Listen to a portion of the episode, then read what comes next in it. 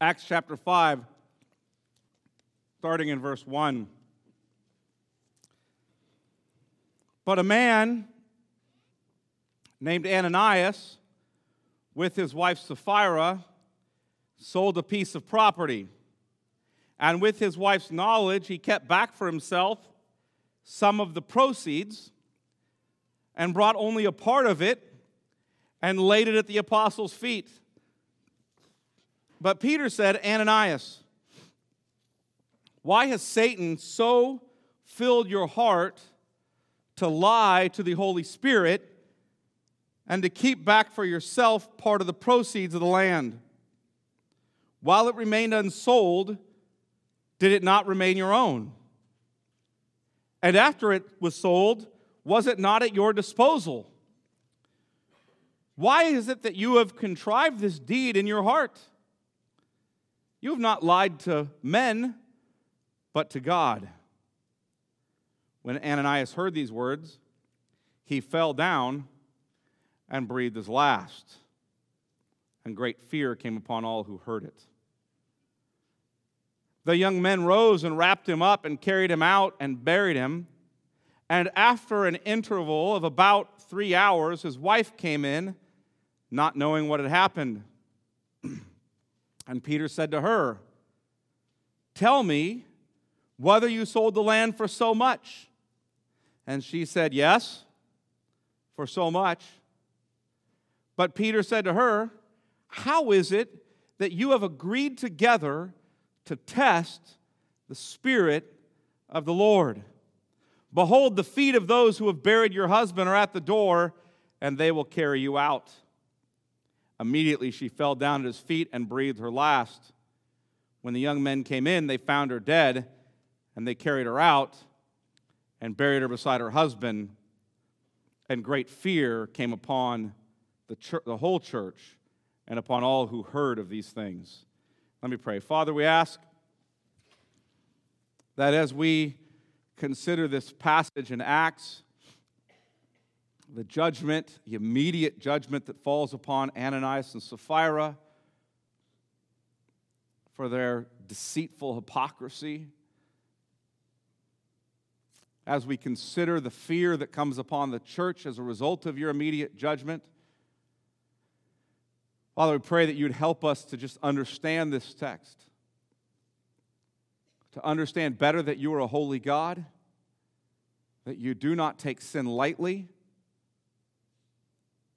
to understand as a church, to believe as a church that Satan is on the move, trying, devising, scheming to mix sin into the church, to cause a lack of holiness and thus a lack of peace and unity in your body.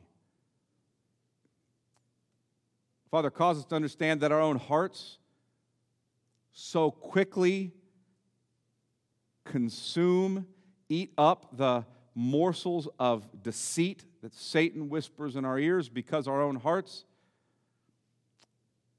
are so often turned in on themselves and away from you.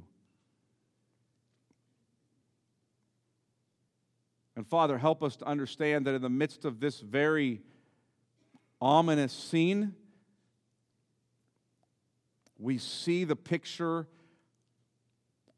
of the triumph of the gospel continuing, that your spirit is working powerfully to purify your church and spread the word about our risen Lord Jesus.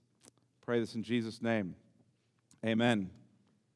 If you notice chapter 5, it, it starts off what for most of us is kind of an ominous passage a, a really sort of bewildering passage, or maybe even one that's kind of stunning for us because Ananias and Sapphira do something that, that at first glance to most of us probably doesn't seem like that big of a deal, and they're struck dead immediately. And, and we start to wonder about this, and, and loads of questions come up as we look at this passage together. Um, and, and I hope to answer some of them, though some of them I likely won't answer. But if you notice, the passage starts out with this word but. And in some of your Bibles, it may start out with the word now. Um, in the Greek, that word can be translated and, but, or now. In the older ESV or English Standard Version, which some of you may have, it's translated now. In the more updated version, it's translated but. Um, it, it, has some flexibility as a word. I, I prefer the translation but because it's a contrast word. Now could be a contrast word, but the word but is a definite contrast word. And when you see that contrast, that kind of word start off, you, you automatically ask, what's it contrasting with? In other words, the word but is there. What's the contrast? And this is where um, chapter divisions don't always serve us well.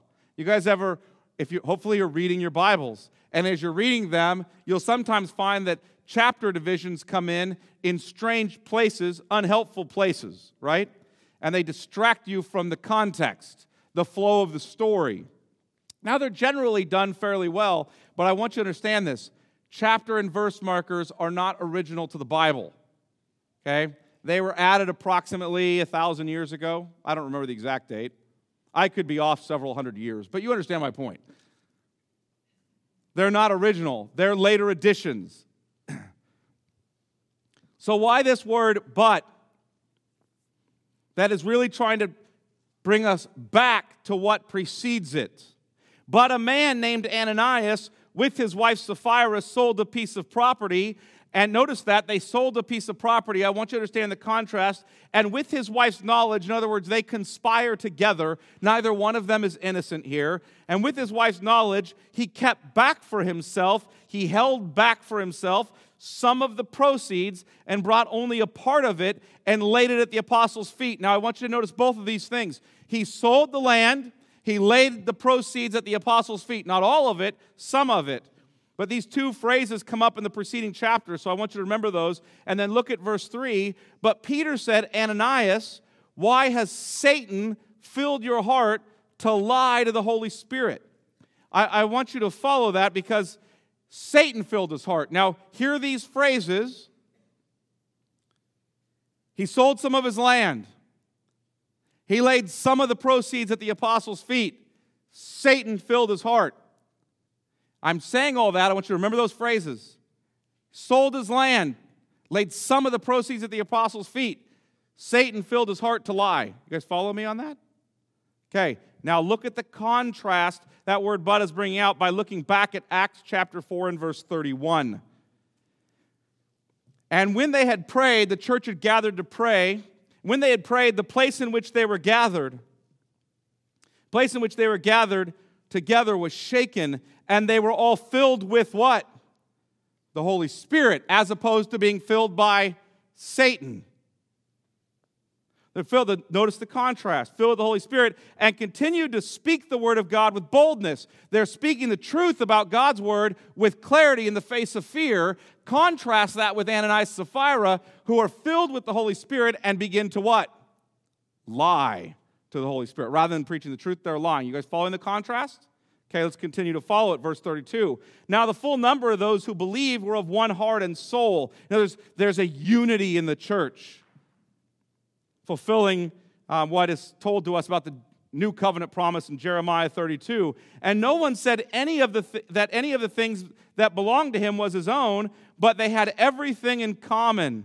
Look at verse 34. There was not a needy person among them, for as many as were owners of lands or houses sold them and brought the proceeds of what was sold and laid it where? At the apostles' feet. So the wealthy Christians were selling their lands, not everything, but they were selling their stuff. They were bringing it in. They were laying it at the apostles' feet to be distributed to who? The poor Christians. This is the church loving one another. They're filled with the Holy Spirit. They're speaking the truth about God's word. They're filled with the Holy Spirit. So they're doing what? Loving one another. Selling their lands, laying it at the apostles' feet to be distributed. You guys hear the contrast with Ananias and Sapphira? But Ananias and Sapphira, filled with Satan, begin to lie rather than speak the truth of God's word. And when they sell their lands and lay it at the apostles' feet, they're doing so in a different way than what we see in this passage here.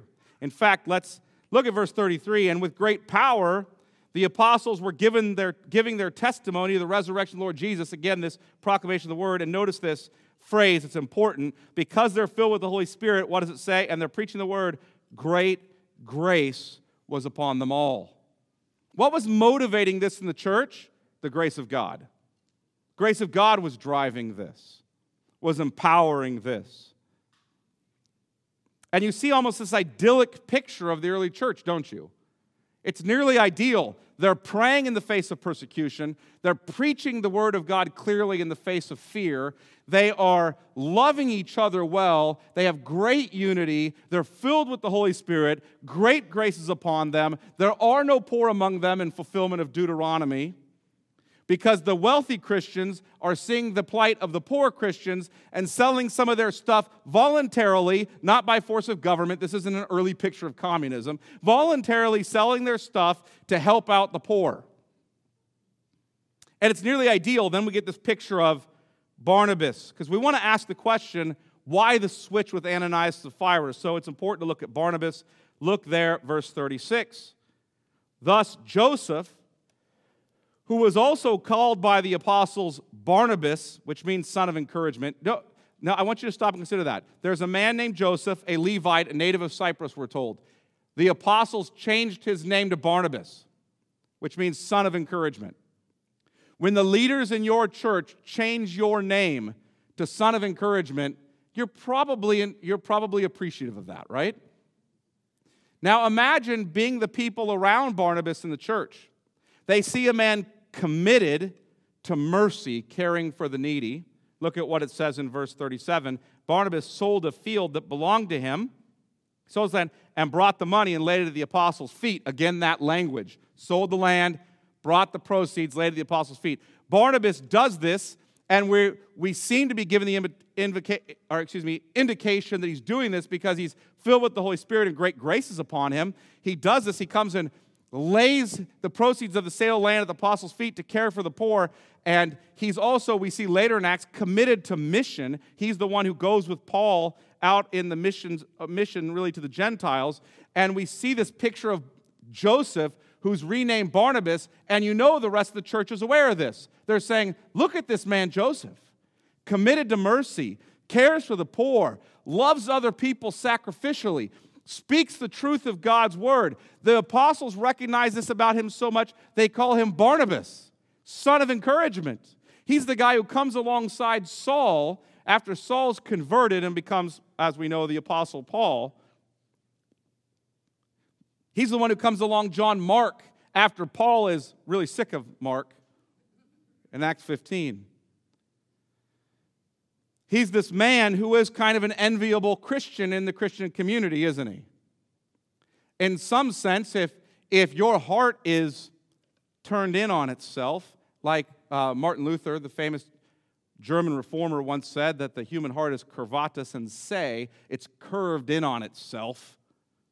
If your heart is curved in on itself, and you see Barnabas, this sacrificial, godly, loving, truth speaking, encouraging man in the congregation, and you see him being lifted up with a new name being called Son of Encouragement, and your heart is curved in on yourself, what are you thinking? You start to violate the 10th commandment, don't you? You start to covet, to envy.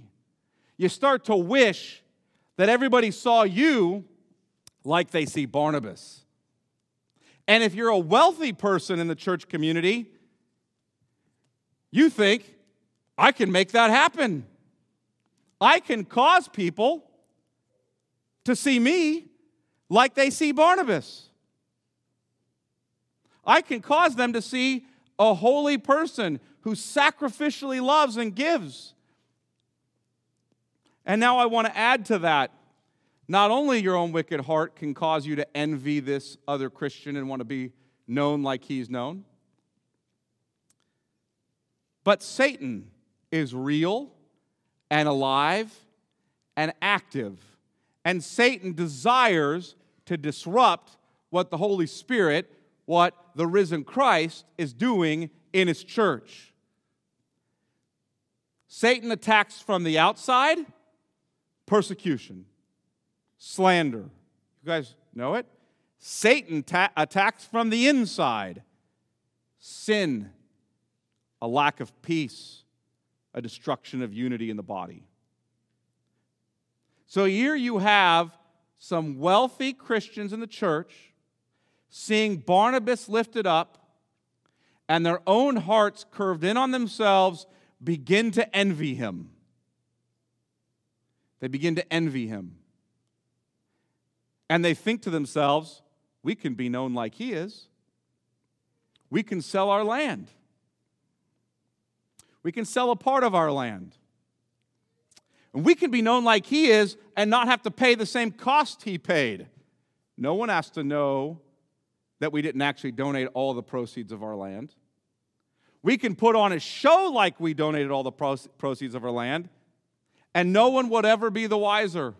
Look, we sold that big piece of land. Look, we brought a very generous donation from the sale of that piece of land and laid it at the apostles' feet. Look, we're just like Barnabas. And so, Satan, being on the attack, wanting to cause disunity in the church, is whispering into the ears of Ananias and Sapphira.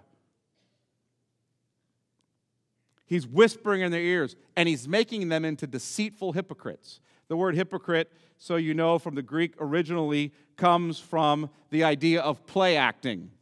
Um, when in the first century and before, both before the first century, um, you, you had an actor in a play, what they would do is they would put on a mask. And the mask, we, the great Greek word there would be hypocrisy, if you will. They're hypocrites. They're, they're pretending to be something they're not. Now, that doesn't have a, a bad moral connotation to put on a mask in a play. You guys understand that? To pretend to be someone you're not, that's what theater is, right? But here, Ananias and Sapphira are putting on theater in front of the church. They're play acting. They're wanting to be like Barnabas, but they're not wanting to pay the cost he's paying. In other words, sin is entering this otherwise idyllic picture of the church and it is disrupting the church. It's disrupting it, it's bringing about a lack of holiness, a lack of peace. We need to understand that Satan is committed. He's committed to attacking the church. We're in a real war with a real being named Satan and he is committed to attacking the church from the outside in the form of persecution, from the inside in the form of our own sin, our own envy, which disrupts godliness and peace and unity. But in both cases, the attacks we face, whether they're from without of the church or from within the church, they're a result of Satan's lying tongue being believed by man's sinful heart. The people outside, Satan is whispering in their ears, you can't trust those Christians. They're crazy. They believe in a fairy. Look, they're discriminatory. They don't really love people. You need to silence them, shut them down before they cause harm to the rest of us.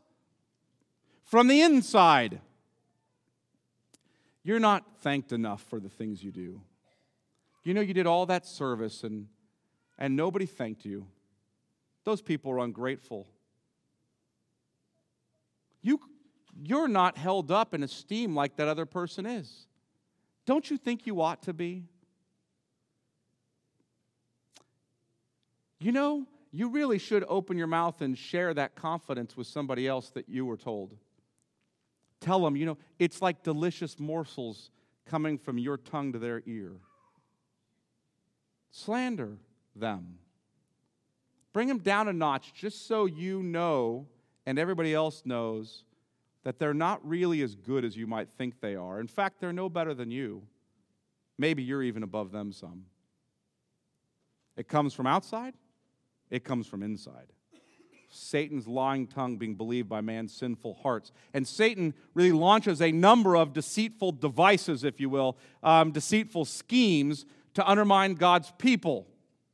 He is prowling around like a roaring lion, seeking who whom he may devour. And really, what we see in this passage today is Satan at work attacking the church from within. If you will, at the beginning of chapter 4, we saw Satan attacking the church from without, the Jewish religious leaders. We'll see that again later in chapter 5 as Satan attacks the church from without. Here we see Satan attacking the church from within. And by the way, at the beginning of chapter 6, we'll see Satan attack the church from within again. He's launching, if you will, a two front offensive. He's attacking them from without and from within. The Puritan Thomas Brooks, um, whom you may not have heard of or ever read, and that's okay. The Puritan Thomas Brooks wrote a book called uh, Precious Remedies Against Satan's Devices. It's worth reading, it's not terribly long. Um, Precious Remedies Against Satan's Devices. And I, I just want to steal the title of his book, essentially to say that's what I want to come at in this sermon this morning. I want to ask the question if Satan's at war with the church, how do we fight him? And so here's what I want to do I want to provide you first with four schemes of Satan, four devices that the devil uses, that Satan uses, four schemes or devices, same word. And then I, I want to provide you with three remedies. Seven points. Anyway, we'll go quick. four devices and and three remedies. So let's, let's start with the four devices, or really a description, if you will, part one of, of four devices that Satan uses. Here's the first device or the first scheme of Satan. The first scheme of Satan is the device or scheme of self exaltation. That device or scheme of self exaltation. Look at verses 1 through 3 of chapter 5. But a man named Ananias, with his wife Sapphira, sold a piece of property. And with his wife's knowledge, he kept back for himself some of the proceeds and brought only a part of it and laid it at the apostles' feet. But Peter said, Ananias, why has Satan filled your heart to lie to the Holy Spirit and to keep back for yourself part of the proceeds of the land? Here's, here's the self exaltation. The scheme here is that Satan has convinced Ananias and Sapphira to pretend like they're giving everything so everyone will lift them up. So people will exalt them. So they'll be commended like Barnabas. Satan has convinced them that they need the kind of recognition in the church that Barnabas received. Look at Barnabas. He's a wealthy man. He gave some land. Now they've changed his name. We're wealthy folks. We can give some land. Frankly, no one has to know that we kept some of the money from the sale of the land. We can get the same recognition Barnabas got without the same sacrifice Barnabas made. We can serve in the church in a manner that earns us the favorable glances of the other folks in the church without much inconvenience to ourselves. Satan has effectively lied to them. He's taught them the art of deceitful hypocrisy. He's taught them how to play act, service, and sacrifice for the sake of getting credit from other people.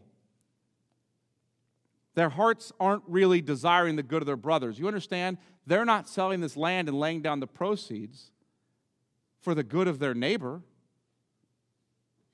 They're doing it for self exaltation. You, you know what this is like. You at least know when you've done it, when you've served someone else for yourself. Oh, I'm loving them and serving them. And then as soon as they don't say thank you, you have a fit. You didn't receive the recognition you deserved. Who did you do it for? Do it for them? I'm not saying people shouldn't show gratitude. I'm not saying parents shouldn't tell, teach their children to show gratitude. Don't get me wrong. It's one thing to teach my child to show gratitude, to correct them and say, you need to say thank you. It's another thing for me to get upset in my heart that they didn't say thank you. You understand the distinction?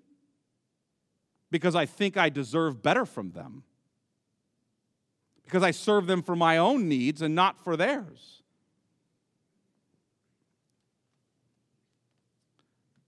They are desiring to be well thought of, and though Satan is tempting them and filling their hearts with deceit, deceit, it is their heart that is the ultimate problem.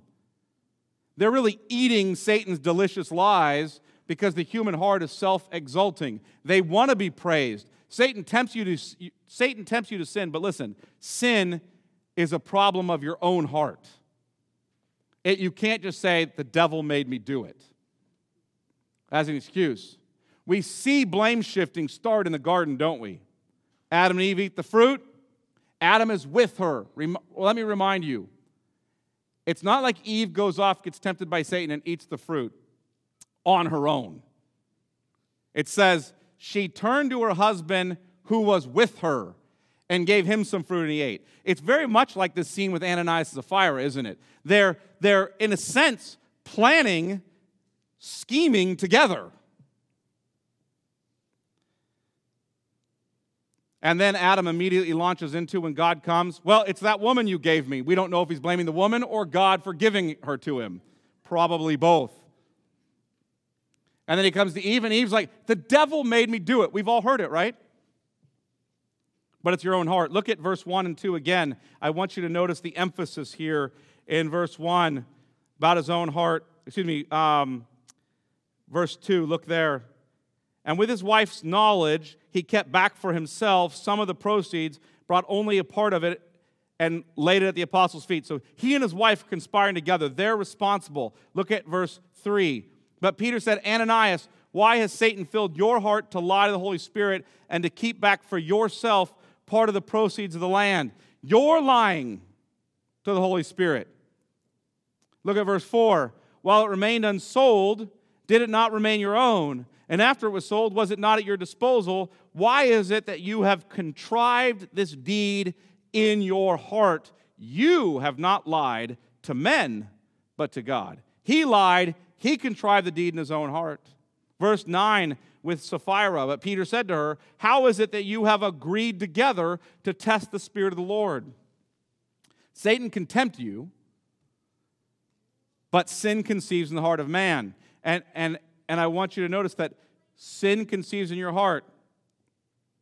Satan is trying to fill your mind with lies, but sin conceives in the heart. You know, by the way, when Satan is filling your heart with lies and self seeking, self exalting hypocrisy. You can know what's happening by the way you respond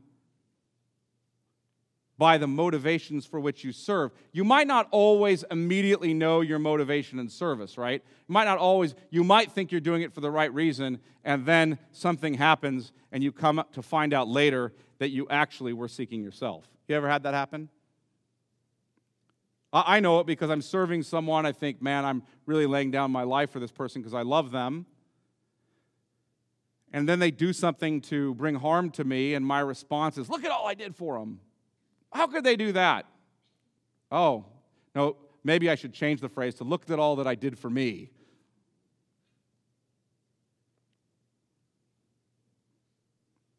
We all want people to think that we are better, holier, more prayerful than we really are. And we're often self deceived as to our own motives. We want people to think we're more generous, more kind, more thoughtful than we really are. It's a constant battle that Satan wages against our souls. Satan's been a liar, tempting people to seek themselves since the garden, hasn't he? Since the fall of Adam and Eve. Satan loves to bait your heart with self righteous, deceptive hypocrisy, and your heart loves to bite on that hook. It's one of his best weapons, but it's not his only weapon. Let's look at the second device or scheme of Satan. And I, I want you to hear this because it's directly related to the first one. And it's really a point that's underneath the text. In other words, I, you're going to say, Did you pull this out of your hat like some kind of magic trick?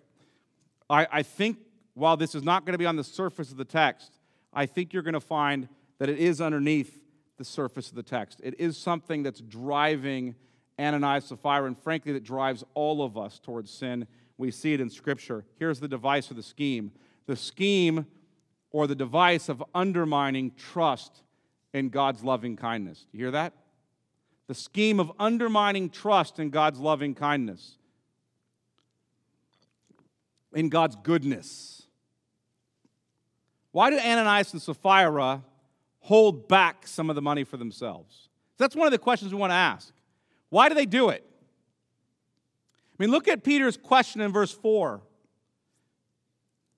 while it remained unsold, did it not remain your own? In other words, here's a, by the way, the Apostle Peter's endorsement of private land ownership right there. Did it not remain your own? He doesn't have a problem with that. There was nothing wrong with the fact that well, it remained unsold. It was your own, right? Okay? Then why is it? It goes on, and after it was sold, was it not at your disposal? You sold the land, that was now your money, right? So why is it that you have contrived this deed in your heart? You didn't have to donate that land. You didn't have to donate that money.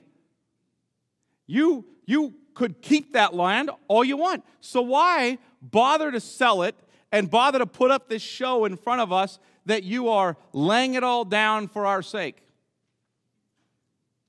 Why, why do that?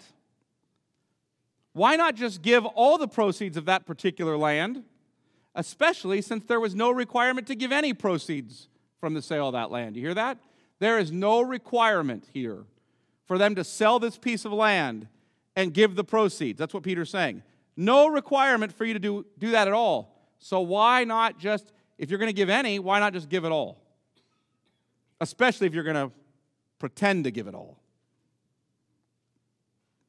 Well, we know that they gave what they gave out of a fear of man. They wanted men to think well of them. That's why they gave what they gave, but they didn't give all the proceeds from the land sale. So the question is, why not? If you really wanted man to think well of you, why not just throw it all down then? Why keep some of it? What do they fear that may be more f- powerful than their fear of man? Did you hear that? What are they fearing that's more powerful than their fear of man, so that thus they're not laying it all down but holding some of it back?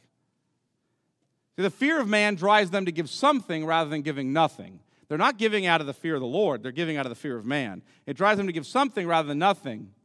They want the favorable looks of others in the church. They want to be known as those who sacrifice and serve, yet they hold back. They keep some of the money for themselves.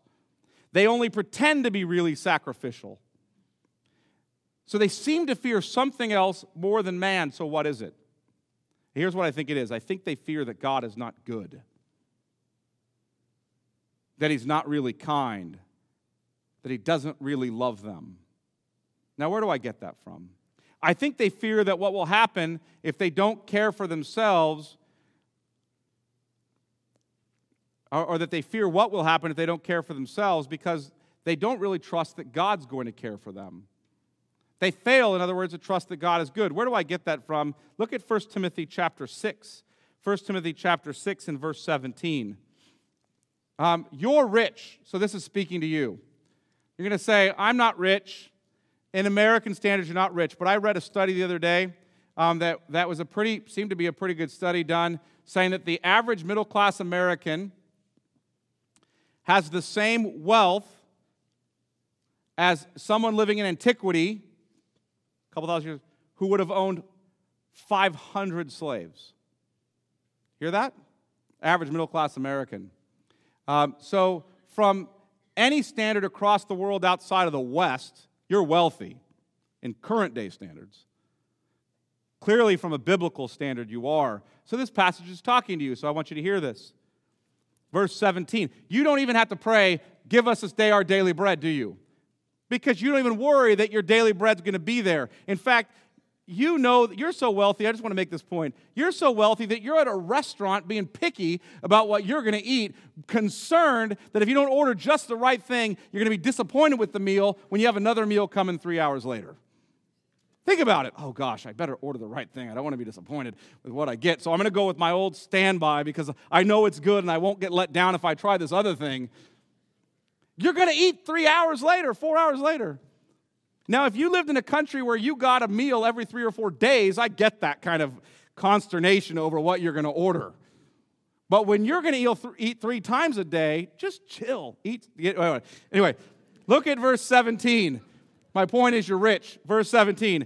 As for the rich in this present age, charge them not to be haughty nor to set their hopes on the uncertainty of riches, but on God, who richly provides us with everything to enjoy.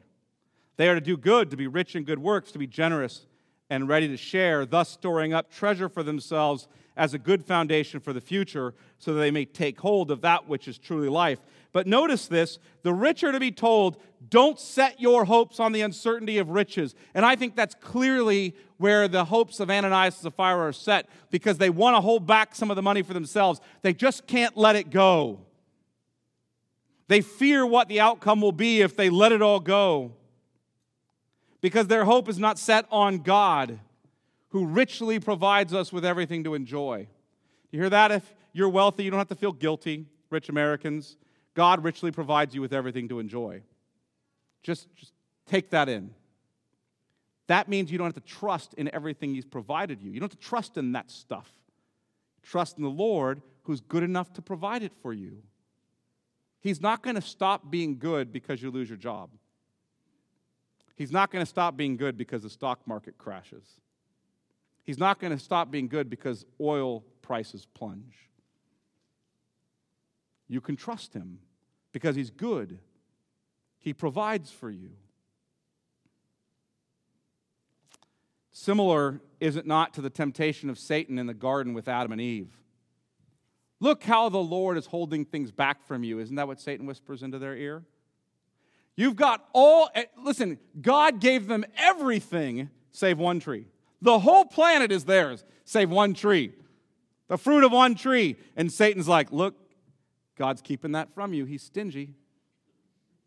He's not really good. If he was really good, he'd let you try it. You know it's going to be good. Look how good that fruit looks. Just try it out. What's he doing? He's undermining the goodness of God, isn't he? He won't let you from that, eat from that tree. What's he keeping from you anyway? He doesn't want you to have all that you can. He's not really good. If he loved you, he would not hold back. Don't trust him. And here comes the temptation. You can be seen as sacrificial like Barnabas was. You can even do something that will actually help people, yet you can do so without really having to cast yourself upon the goodness of the Lord. Just hold something back for you because you can't trust that he is good. And this desire for self exaltation combined with a lack of trust in God's goodness leads to a failure to trust God's word. And every moment, I want you to hear this, every moment you distrust God's word, every moment you distrust God's word is a moment that Satan's voice sounds more reasonable to you. Every moment you distrust God's goodness is a moment that Satan's voice sounds more reasonable to you. The third device of Satan, the device of distracting us from sin's offended party. There's no way I don't think I'm going to get through all these. So, the device of distracting from sin's offended party. It is typical for us to think about the horizontal consequences of sin, isn't it? In other words, I sinned against my wife, that made her angry. I now have consequences an angry wife in the house. You understand?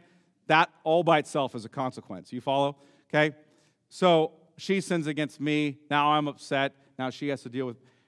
We're concerned about the horizontal offense often, how I hurt this person or how this person hurt me. But we fail to remember that our sin is primarily not a horizontal offense, it is supremely a vertical offense. I've offended God. I've offended God. Ananias and Sapphira sinned against the church, didn't they? They sinned against the church, but in doing so, they supremely sinned against the Lord of the church. I imagine they thought, well, we're still helping people, and what the church doesn't know won't hurt them. But they failed to understand two truths. One, sin always harms other people. I don't care how private your sin is, it always harms others. And two, more importantly, sin always offends your holy God. Always. Every time. Your sin is first and foremost a vertical offense. It's an offense against the holy God. Look at verse 3 of Acts 5. Verse 3. But Ananias, why has Satan filled your heart to lie to who? The apostles. Nope, it's not what he says, is it? to lie to the Holy Spirit. Now, did he lie to the apostles? Did he lie to the church? Absolutely.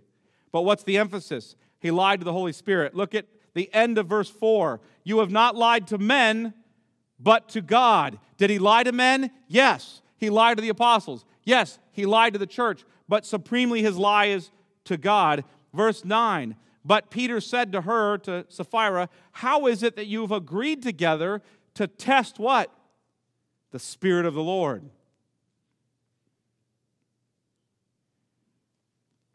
King David, you guys are familiar with him.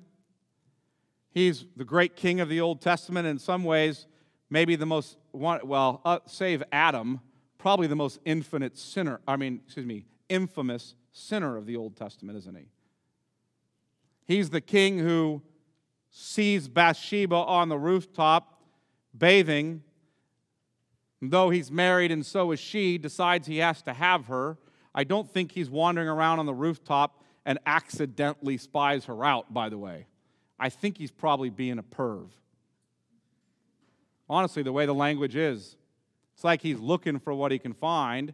He finds it, he demands to have her. She's brought to him. He essentially rapes her. And you could say, oh no, it doesn't say that in the text, but listen. When you're the king and you bring a woman to your chambers, for the purpose of intercourse, do you think that woman really believes she has much of a choice in it?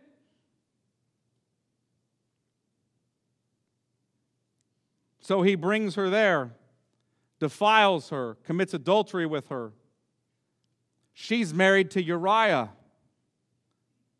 a great man by all accounts, a man who's faithful to King David, a man who's faithful to his wife, a man who will lay down his life for the king. David commits adultery with his wife. And then what does David do with Uriah? He doesn't want Uriah to find out. So he puts him on the front lines to make sure that he gets killed. He essentially plots his murder. A man who, what you might call, had a kind of rooftop pornography problem followed up by an adultery problem, potentially rape, followed up by what? The murder of another man, a friend's husband. This man, King David, sinned greatly against Israel, his kingdom, didn't he? Sinned greatly against Uriah, sinned greatly against Bathsheba, sinned greatly against his own wife and family, sinned greatly, but against all those people and I imagine if we were with David, we would be hammering him for a sin against everybody around him. If we were him, we would be primarily focused on the harm, I would think, that we caused other people. Now, in our culture, we probably wouldn't be that focused on the harm we caused other people. We'd probably be focused on the harm they caused us that forced us to do this. If people just loved me rightly, I wouldn't have done any of this. You just love me. Anyway, so it's like this victim mentality we have. You're sinned against. You don't get to sin in response to being sinned against. And you don't get to blame your sin on the fact that someone sinned against you. Your sin conceives in your heart, it's your responsibility. And it's against a holy God. Psalm 51 to the choir master, a psalm of David when Nathan the prophet went to him after he had gone into Bathsheba. In other words, the prophet Nathan, a friend of David, comes and confronts him about his sin. Now, listen to the psalm that David writes Have mercy on me, O God, according to your steadfast love, according to your abundant mercy. Blot out my transgressions. In other words, his rebellion against your law. Wash me thoroughly from my iniquity. Cleanse me from my sin. For I know my transgression, and my sin is ever before me. Against you, now listen to what he says, Lord, against you, you only have I sinned and done what is evil in your sight. Now, did David sin only against the Lord? Clearly not. What's he talking about here? He's talking about who his sin was supremely against. His sin is supremely against God. Our sin is supremely against God. And there are no little sins. None. There are sins, yes, weightier and lesser matters of the law, but no small sins. Every one is an offense to a holy God. Thus, our biggest need is not to clean up the mess or the hurt that we caused. Though we should clean up the mess or the hurt we caused to the extent that we're able, that is not our biggest need.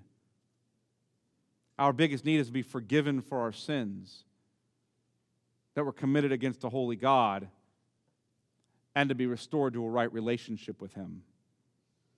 That's, that's our biggest need. And that leads to the fourth scheme of Satan or device of Satan. And I'll probably conclude with this, and I won't give you any hope at all in this sermon. Sorry. You'll have to come back next week for hope. You can despair all week long. The device, the device of minimizing God's holy justice. Look at verse 5, Acts 5, and verse 5, Acts 5 5. When Ananias heard these words, he fell down and breathed his last, and great fear came upon all who heard of it. Now look at verse and verse um, 9. But Peter said to her, How is it that you have agreed together to test the Spirit of the Lord? Behold, the feet of those who have buried your husband are at the door, and they will carry you out. Immediately she fell down at his feet and breathed her last. When the young men came in, they found her dead, and they carried her out and buried her beside her husband. Now, th- this may seem shocking to us. We don't know if this is some kind of miraculous killing. Sounds strange, doesn't it, to put those two words together?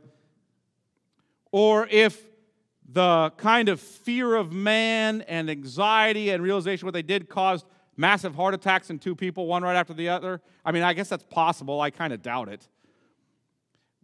We don't really know. Here's what we do know clearly God judged them immediately. We know that. God judged them for their sin immediately, and it tends to shock us. You may even be scandalized by this. How could God just kill them for such a small thing as being, you know, a little deceptive and hypocritical? They still gave. They just didn't quite tell the truth.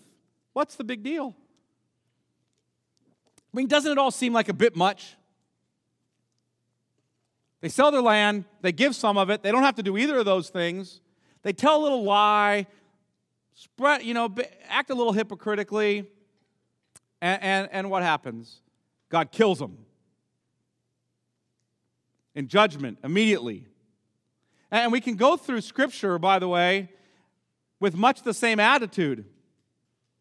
Adam and Eve eat a piece of fruit the whole earth is corrupted and guilty as a result. Death, spiritually and physically, comes as a result. The sons of God sleep with the daughters of men, commit much sin. God floods the earth and kills everybody. It's not a lovely scene. It's a weird thing to put in the nursery of a child. God drowning the whole earth. Welcome to life, you know. So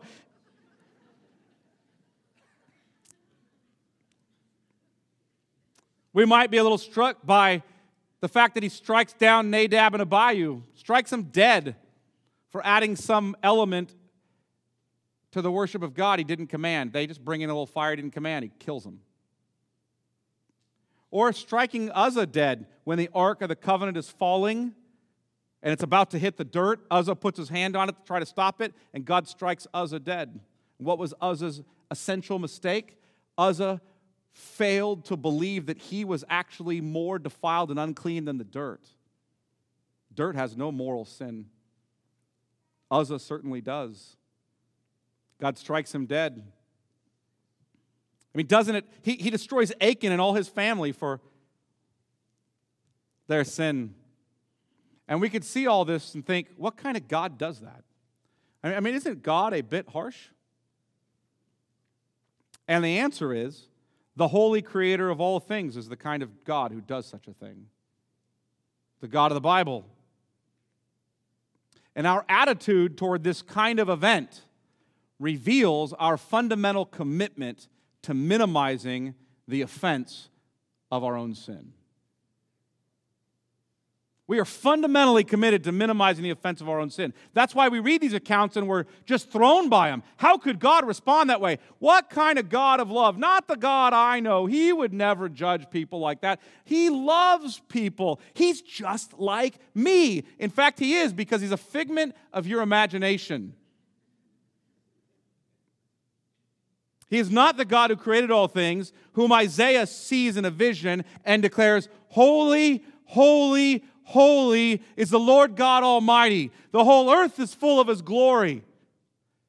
When Isaiah says of that, as I saw him, I came undone. I am an unclean man. I have an unclean lips. I dwell among a people of unclean lips. I, I'm being disintegrated by even seeing a picture of his holiness. John, who lays his head on the Lord's chest at the Last Supper, sees him in his resurrected glory and revelation. And what does he do? Hey, bud, give me a fist bump. No. He sees the Lord and he falls on his face in fear because he's holy. He's holy. But we minimize him. We don't take our sin seriously. we should never take sin lightly. There are no little sins. All sin is offense, an offense against the holy God. And let me end with some hope because I can't possibly end there. God takes your sin so seriously. I want you to hear this that he crucifies his son on the cross for it. He doesn't just cast people into hell, though he will cast people into hell who never find forgiveness in the Son but he is so offended by you. I want you to hear that. It's hard to hear. He's so offended by me that he had to crucify his son and pour out his wrath upon the one who is holy, harmless, undefiled. Just to relate to me, just to relate to you. Apart from the cross of Christ, God is offended by you. So he crucifies his son so that he can reconcile with you. Jesus takes the offense of your sin upon himself. Now, that's a part of what you need to understand about the cross and about the Lord who does it. Here's the other side of that God is so committed, relentlessly committed to love you, to show grace and mercy to you, that he would do that. Crucify his holy son to reconcile with people who rejected him and sinned against him. This is our God. He takes sin seriously. This is our Savior. He took our sin upon himself. He is the one whom we trust. When we look to him, Jesus, we're forgiven our sins, we're cleansed of all unrighteousness, we're adopted into the family, we're declared to be righteous. We did none of that. The only thing we brought to the table was our sin and ungodliness. God brought everything else that was good. Let's trust Him. Let me pray. Father, we ask that your Son would be exalted in our hearts and minds, that we would